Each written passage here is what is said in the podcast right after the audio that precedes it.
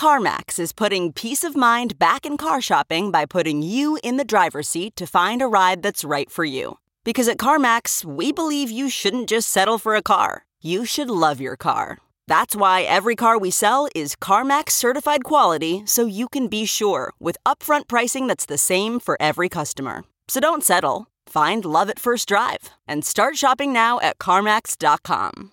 CarMax, the way car buying should be. Worried about letting someone else pick out the perfect avocado for your perfect Impress Them on the Third Date guacamole? Well, good thing Instacart shoppers are as picky as you are. They find ripe avocados like it's their guac on the line. They are milk expiration date detectives. They bag eggs like the 12 precious pieces of cargo they are. So let Instacart shoppers overthink your groceries so that you can overthink what you'll wear on that third date.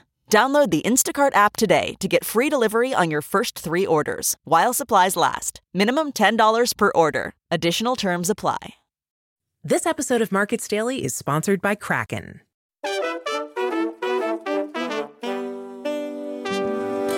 It's Wednesday, September 13th, 2023, and this is Markets Daily from Coindesk.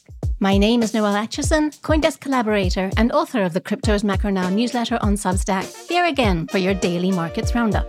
On today's show, we're talking about Bitcoin spot ETFs, prediction markets, and jobs. To make sure you don't miss an episode, be sure to follow the podcast on your platform of choice. And just a reminder Coindesk is a news source and does not provide investment advice. Now, a markets roundup. Crypto sentiment continues to be weak. Earlier today, crypto prices recovered part of yesterday's slump, but are still down on the previous day. As at 10 a.m. Eastern Time, Bitcoin was trading just over six tenths of a percent lower than 24 hours ago, at $26,122, according to Coindesk indices. Ether was down almost 8 tenths of a percent, trading at $1,596. Yesterday, Bitcoin dominance, which is the Bitcoin market capitalization as a percentage of total market capitalization, popped back above 50%. This means that Bitcoin now accounts for half of the whole crypto market.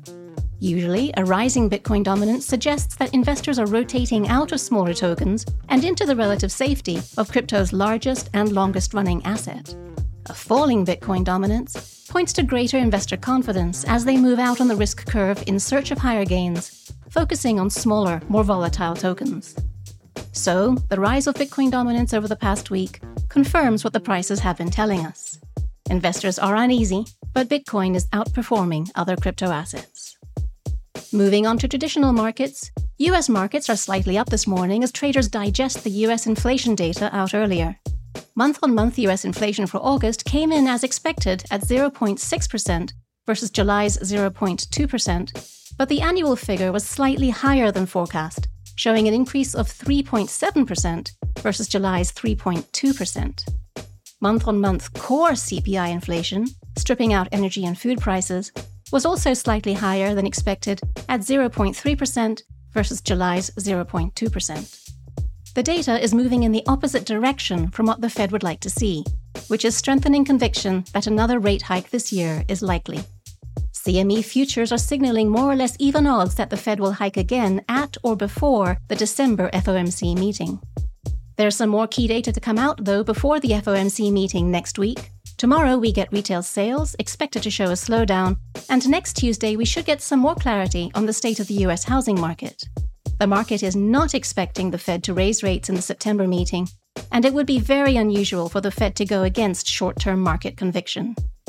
As at 10 a.m. Eastern Time, the S&P 500, Nasdaq, and the Dow Jones were all up roughly two tenths of a percent. Over in Europe, the FTSE 100 was flat on the previous day as investors digested weaker than expected GDP data. The British economy shrank 0.5% in July, the biggest decline so far this year, and reversing a 0.5% expansion in June. European stock markets are trading weaker, with Germany's DAX index down 4 tenths of a percent as at 10 a.m. Eastern Time. The Euro Stoxx 600 index is down almost 3 tenths of a percent. Trader attention is focused on the European Central Bank's policy meeting tomorrow, with the possibility of a 10th consecutive interest rate hike weighing on sentiment. And in Asia, the US inflation outlook and higher oil prices weighed on market sentiment today, with the Nikkei falling just over two tenths of a percent. In China, traders are awaiting the release of key economic data later this week. Nerves were not helped by news of an anti subsidy investigation by the European Commission into electric vehicles coming from China. The Shanghai Composite fell almost half a percent today, while the Hang Seng Index was down almost one tenth of a percent. Turning to commodities, the Brent crude benchmark rose above $92 a barrel earlier today, the highest level in 10 months. This surge is driven by expectations that production cuts by major oil producers will continue to tighten markets in coming months. Bank of America analysts said yesterday that continuing supply cuts could lift Brent futures above $100 a barrel before the end of the year. The last time oil was at that level was in the aftermath of Russia's invasion of Ukraine last year, and before that, in 2014. Gold has been boosted by a slightly weaker dollar today, and as at 10 a.m. Eastern Time, was up two tenths of a percent over the previous day, trading at $1,913 per ounce. Stay tuned. After the break, we'll take a look at a notable spot Bitcoin ETF filing, how likely it is it'll get approved, and some large crypto companies expanding overseas. Back in a minute.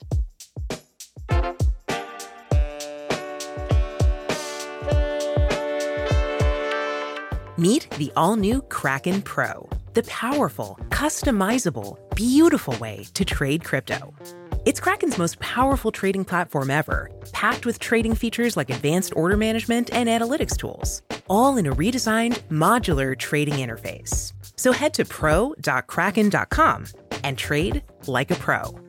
Not investment advice. Some crypto products and markets are unregulated. The unpredictable nature of the crypto assets market can lead to loss of funds and profits, may be subject to capital gains tax. Welcome back.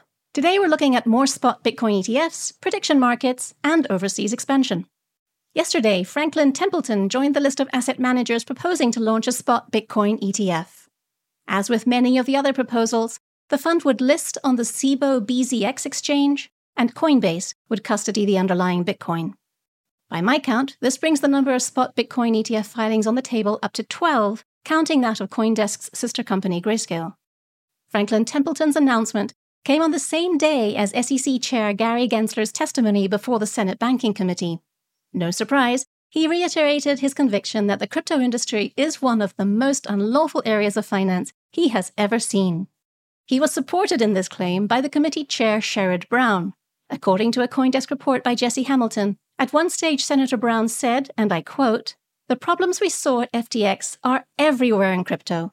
The failure to provide real disclosure, the conflicts of interest, the risky bets with customer money that was supposed to be safe. End quote. And yet, of the top 10 asset management groups in the US ranked by assets under management, four have filed Bitcoin spot ETF approvals. That's BlackRock, Fidelity, Invesco, and now Franklin Templeton. So, we now have four key pillars of US financial markets sending the message to their regulator and to the administration that they are comfortable enough with Bitcoin's market structure to stake their reputation on the issuance of Bitcoin products. Next, as for the likelihood of a Bitcoin spot ETF approval, we now have a new market gauge. Crypto platform BitMEX has launched prediction markets. This will allow users of the platform to effectively place bets on certain outcomes in the form of a type of derivative contract.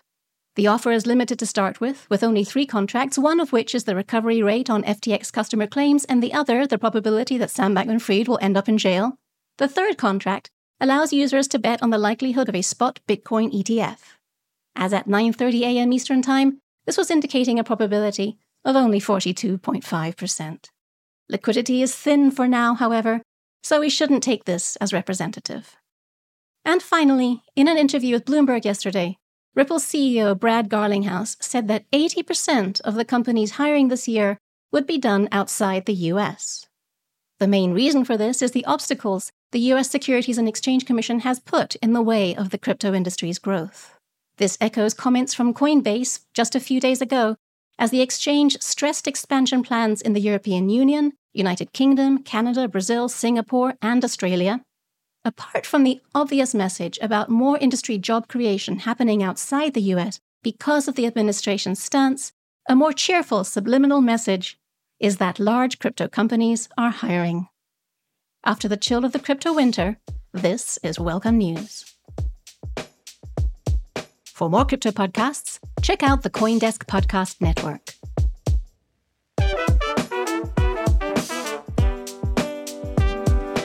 You can reach us at podcasts at coindesk.com, follow us, and if you like the show, please leave us a five star rating on whatever platform you're listening to us on. Markets Daily is produced and edited by Eleanor Pahl, with executive production by Jared Schwartz. I'm Noelle Acheson for Coindesk. We're back tomorrow with more market news and insight.